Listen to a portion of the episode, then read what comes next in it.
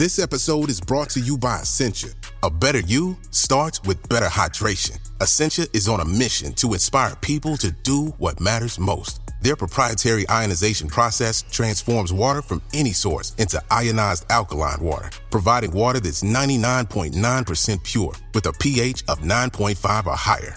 Essentia overachieving H2O, the number one ionized alkaline water. Shop now.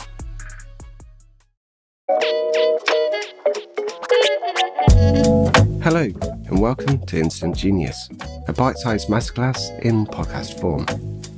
Each week, you'll hear world leading scientists and experts talking about the most fascinating ideas in science and technology today. I'm Jason Goodyer, Commissioning Editor at BBC Science Focus.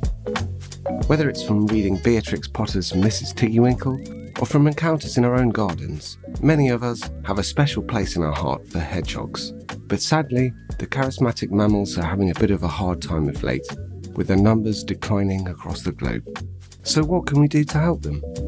In this episode, we catch up with Dr. Sophie Lund Rasmussen, a research associate at WildCRU at the University of Oxford, or as she is otherwise known, Dr. Hedgehog. She tells us about the current state of hedgehog conservation, what she's learned from many years of studying them, and how we can make our gardens more hedgehog friendly.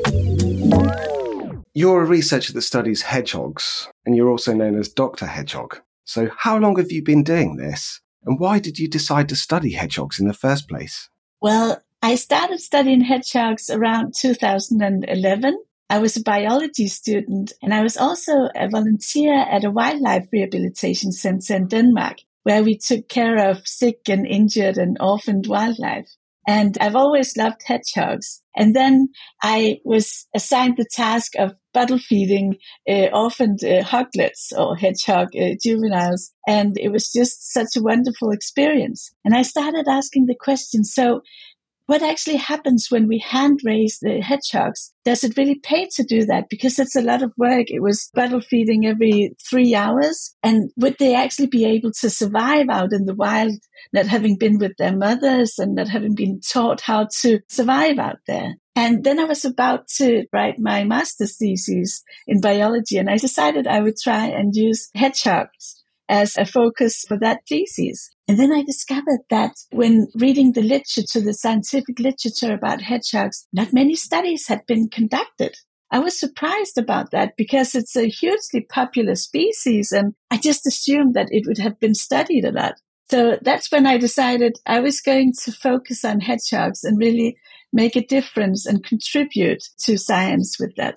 So let's start with the basics then. We're a science brand. So, scientifically speaking, when we're talking about the species hedgehog, what are we talking about? You know, what family do they belong to? Things like that. So, we do have a total of 19 different species of hedgehogs all over the world. And it was actually quite interesting because very recently a new species was discovered in China. So up until a few weeks ago, we only had 18 species. So in the UK, we do have the European hedgehog. That's Erinaceus europaeus in Latin. And it's a, spiny nocturnal mammal. So it has these spines on, and it's about between 5,000 and 8,000 spines on a hedgehog, depending on the size of the hedgehog. And this is, of course, a feature that protects them against the different species who will want to eat them, such as larger birds of prey or foxes or badgers, for example, here in the UK. So this is their strategy to have the spines to protect themselves. So it's a very characteristic mammal. Everybody could recognize a hedgehog, which is actually a great advantage when you study hedgehog because then people know what they're dealing with. So if you use citizen science, asking people to get involved in the research, you're pretty sure that they are dealing with the right species. When they say they saw a hedgehog, they actually saw a hedgehog.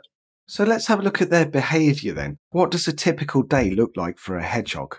Yeah, so the hedgehog is a nocturnal species. So usually they'll wake up around sunset and become active and they'll leave their day nests and start foraging. And the hedgehogs, they forage for invertebrate prey. They like snails, slugs, worms, insects, but they also eat uh, carrion, for example. So they browse around people's gardens. This is the typical habitat where you will find them today. And they search for food and during spring, they of course also search for mates. It's the mating season and then they mate and then the juveniles are born in the summertime and the males are actually not part of that. They only mate and then they take care of themselves. So all the raising of juveniles is up to the females. And when the juveniles have left their mothers after around six weeks, seven weeks of care with their mother, then the mother is ready to start preparing for hibernation. So she has to gain a lot of weight because it's really hard for her to nurse all the juveniles and she loses a lot of weight. But then she has to forage and prepare for hibernation because as the hedgehogs feed primarily on invertebrates, the winter time is not a very good time for them because there's no food left. So the hedgehogs have the strategy of going into hibernation to basically save the energy resources throughout the winter when there's no food available. So it's like when you set your computer phone to power saving mode. So it's still alive. It's still functioning, but it saves all the energy and only focuses on the vital functions. So for the hedgehogs, it means that, you know, the heart rate goes down. The whole metabolism is just reduced in, in activity so that they basically save a lot of energy throughout the winter. And when the weather gets warmer again and the food items, the insects start appearing again, they'll become active again. And this, of course, depends on the temperature. So normally you would say that they hibernate until around March, ish in the UK, but it completely depends on the temperature. And we've also seen in recent years that sometimes March is very mild and very nice, and then suddenly it starts snowing, and then the hedgehogs may go back into hibernation. My research has shown that, I mean, we know that the hedgehogs are not sleeping throughout the whole hibernation period. They tend to wake up every 10 days to kickstart the system, but then sometimes they decide to change nests Sometimes they wake up because they're sick or perhaps too poorly or too emaciated to survive. So they have to go and search for food. So sometimes you can actually see an active hedgehog during the hibernation period. And sometimes it's because they're in need of help. Sometimes it's just because they had to change nest because the nest was disturbed or it turned out that the nest was not good enough, perhaps not insulated enough. So you can actually encounter a hedgehog during winter time also. So you mentioned there that the males don't help raise the young. So are they typically solitary animals? Yes, they are solitary animals. So they're only actually together when they form a part of a sibling group that's being raised by the mothers. Sometimes the siblings can actually, when they leave the mother's nest, stay together for a few weeks. Sometimes they prefer to follow each other and stick together during their first, you know, weeks out on their own because it's a dangerous world out there, right? Sometimes we also witness hedgehogs sleeping in the same nests together. It does occur, but officially they are solitary. They're not territorial. So there can be many hedgehogs, you know, roaming around in the garden. There may be aggressive encounters, especially if you put artificial food out for them, supplementary feeding. So they may actually fight over the food if there's only one food bowl with cat food and water. And also during the mating season, of course, the males will fight each other over the very nice females. So in the wild, how long do they live? You know, what's their sort of ballpark lifespan? Well, I've actually researched this. So you can count the age of a hedgehog by counting the growth rings in their jaw bones, just like you would do on trees, you know, year rings in trees. And that's because the hedgehogs are hibernating. So during the hibernation, they don't grow because they don't get, you know, nutrition. And this actually causes small lines forming in the jawbone. So one hibernation would equal one line in the jawbone. So what I did was through my research project, the Danish Hedgehog Project, where people collected dead hedgehogs for my research. We had 400 hedgehogs that still had an intact jawbone, which we could use for these studies. So we basically cut out microscopic pieces of the jawbone and dyed them with a purple dye and put them under the microscope. And then we can count the growth rings in the jawbones. And we found the world's oldest hedgehog. His name was Torvald. He reached the age of 16 years. Wow. And he died in care, sadly, because he was attacked by a dog and got infected. And he wasn't found in time for the antibiotics to kick in. But 16 years of age. It was completely mind blowing. And I was really touched by it. I remember sitting looking into the microscope. I was counting like the 17th sample of the day and counting and counting. And then suddenly I just saw all these lines and I thought, whoa, I need more coffee. I'm seeing double here. And I had to step back from the microscope and look in again. And then suddenly I realized, wow, that was 16 lines because previous studies had only revealed a maximum age of nine years. So that was amazing. Of course, we had a sample size of around 400 hedgehogs. The average age was sadly below two years. So, I mean, they don't normally get to become that old, but it was just really great to see that it could actually happen. So, is that shorter lifespan due to predation and things like that? Yes, I mean, the hedgehogs live hard lives. They have many threats. Of course, traffic is a major influence, roadkill mm. collisions. And depending on who you ask, it's estimated that up to one third of the population is killed on roads every year. So that's a huge impact. But of course, there are also other threats to the hedgehogs, and all the threats are mainly anthropogenic, so they are caused by humans. The habitat quality in the rural area is really decreasing due to intensified agricultural practices. So, first of all, a lot of pesticides are used. So, all the insects they would normally feed on slugs and insects are more or less eradicated in the cultivated areas. In the old days, the fields tended to be smaller and they had these hedgerows in between them. And this was where the hedgehogs lived. Today, the fields are large and the hedgerows have been removed. So now suddenly the hedgehogs don't really have any places to stay in these areas. And then there's all the machinery, all the large machines that cultivate the areas that may also injure the hedgehogs. And this is a huge issue. So suddenly the amount of good habitats have decreased a lot.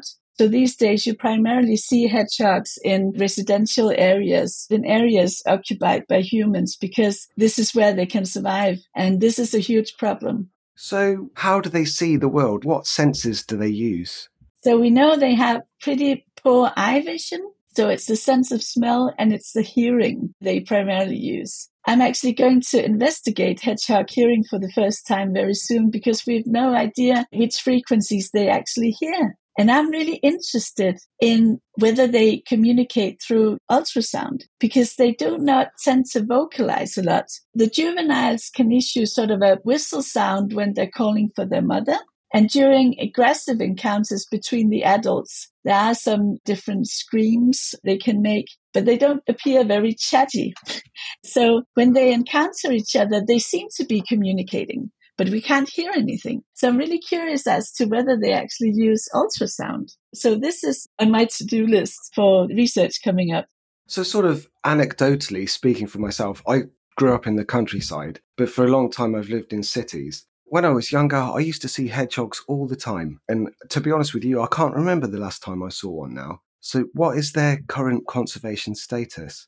It's so sad. It's so devastating. The hedgehogs are declining massively. And depending on the method used to estimate the decline, we're looking at an up to 75% decline. I mean, it's three out of four hedgehogs that have disappeared in the rural areas. It's a serious problem. In the UK, their status on the so-called IUCN Red List is vulnerable. But in the European list, it's actually least concern.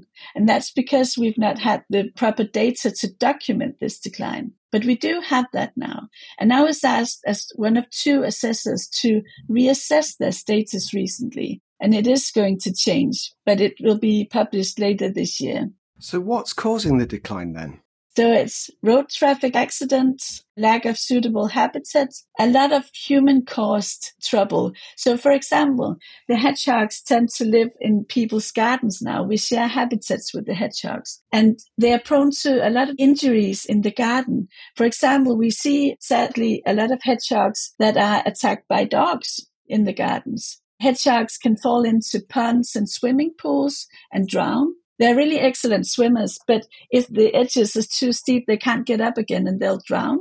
Then there's the use of pesticides, both of course in the agricultural areas, but also in people's gardens, because they can actually eat for example, rat poison and mouse poison. If it's just, you know, freely available, if, if they can access that, they will eat it. But they also eat carrion. So if they found like a rat or a mouse that had been poisoned, they would eat it and then get secondary poisoning. The same goes for the poison you put out for slugs and snails, for example. They can eat the snails and slugs that have been poisoned, but they could also eat the poison directly. So it is an issue. There'll soon be research published on this subject, and we do see a high occurrence of pesticides in the hedgehogs we've researched. So when it comes to risks in the garden and sharing habitats with humans, they are also at risk of being injured by garden tools, such as trimmers, for example, or some models of robotic lawnmowers. So there are a lot of different threats to the hedgehogs. Also, the lack of suitable nest sites. So people tend these days to have like really simple, neat gardens with short grass, no mess and wooden terraces. And that's about it. And there would be no place for a hedgehog to live because you don't have the bushes, the shrubbery, uh, the piles of garden waste. So the hedgehogs have no place to live. So this is also a problem. And then when people build bonfires, if you have a completely boring garden in terms of biodiversity and everything, and you suddenly make a bonfire and you put out all these lovely garden waste pieces, you know, all these leaves and branches, then suddenly the hedgehogs go, wow, they built us a home and they'll move into this pile of leaves. And then suddenly it's lighted and the hedgehogs are burned. So this is a huge issue as well. So, having said that, is there anything anybody listening can do to make their gardens more hedgehog friendly? Yes. So, first of all, there's a tendency, especially in the UK, I think, to have massive fences around your garden. So, this doesn't allow the hedgehogs to move around freely in search for food and mates. So, it's really important to make sure that the hedgehogs can easily access your garden. So if you don't already have a hole for a hedgehog, then please consider making a hedgehog highway. So basically cutting a hole into your fence, allowing the hedgehogs to move around freely in the search for mates and food, and then provide shelter for the hedgehogs. So you could purchase a hedgehog house you could make sure they can access, if you have a wooden terrace, for example, if they can live underneath the wooden terrace, they're happy to do so. You could also make sure to plant a lot of different bushes and create natural habitats for the hedgehogs. Or just let areas of your garden grow wild to attract a lot of biodiversity because we've all heard how the insects are disappearing and the hedgehogs feed on insects. So how are they supposed to survive if they can't forage properly? So, if I am lucky enough to have a hedgehog in my garden, what should I feed it? The best way to feed a hedgehog is actually to have a wild garden attracting a lot of biodiversity because the insects, slugs, snails uh, are their natural food items. But if you can't really provide that, the alternative would be to provide supplementary food in the shape of cat food and then put water out for the hedgehogs as well. You just have to keep in mind that the hedgehogs may share food bowls because they're not territorial and they may share food bowls with your dog or your cat in the garden. So please make sure to keep a strict hygiene. Please make sure to wash the food bowls so that they don't infect each other. And it's also a good idea if you have many individuals, many hedgehogs coming into your garden to feed, to have several different feeding stations just to reduce the risk of aggressive encounters between them. So I've heard that you shouldn't put milk out for them. Is that right? So when they've been weaned from their mother's milk, it's not natural for them to drink milk. And it appears they are lactose intolerant, so that they suddenly stop producing the enzymes needed to digest the milk sugar. So this may cause diarrhea in the hedgehogs. So just to avoid that risk, provide cat food and water instead of milk, just to be on the safe side. So you mentioned earlier the project that you ran, the Danish Hedgehog Project, and you mentioned that fascinating finding that you found a 16 year old hedgehog. But what other things did you find? So I basically decided to use the dead hedgehogs to understand the living. So my research is very uh, multifaceted, you could say, because I study all sorts of things relating to the hedgehogs, because I basically want to understand why the hedgehogs are declining, which causes this decline and what can we do to stop it. So we've also used all these 697 dead hedgehogs collected from all over Denmark to study their endoparasites, for example, their dental health, which bacteria they carry. And this is, of course, with the focus on which pathogens they might carry, what makes them sick, how can we efficiently treat that if they're admitted into care. So we've studied all sorts of things about these hedgehogs and we get so much exciting knowledge out of this. I also want to use fecal samples from these dead hedgehogs to understand exactly what the hedgehogs eat nowadays. Because 30, 40, 50 years ago, studies were conducted on the diets of hedgehogs. And these studies were based on a macroscopic examination of the food inside the hedgehog's stomach, so the food contents of the hedgehog stomachs, but imagine how to actually determine the species of beetle hardly digested, you know, found in the stomach of a hedgehog. It's like you pull out a small leg and go, oh, that's probably a whatever. It's really hard to determine. So I want to use what is known as eDNA. So basically test the fecal samples for DNA to see exactly what the hedgehogs have eaten because that wouldn't require any legs to be present. So partly digested food items, it's really difficult. So by using the eDNA method, we can describe exactly which species the hedgehogs have been eating. So this is also a next step for my research. We've also looked at pesticides in hedgehogs, so which poisons accumulate in the hedgehogs. And that is really interesting, especially because we share habitats. So when the hedgehogs are exposed to different pesticides, we are also likely exposed to the same ones. So, sort of by way of closing, then, are you optimistic about the future of hedgehogs? I think education is the way forward.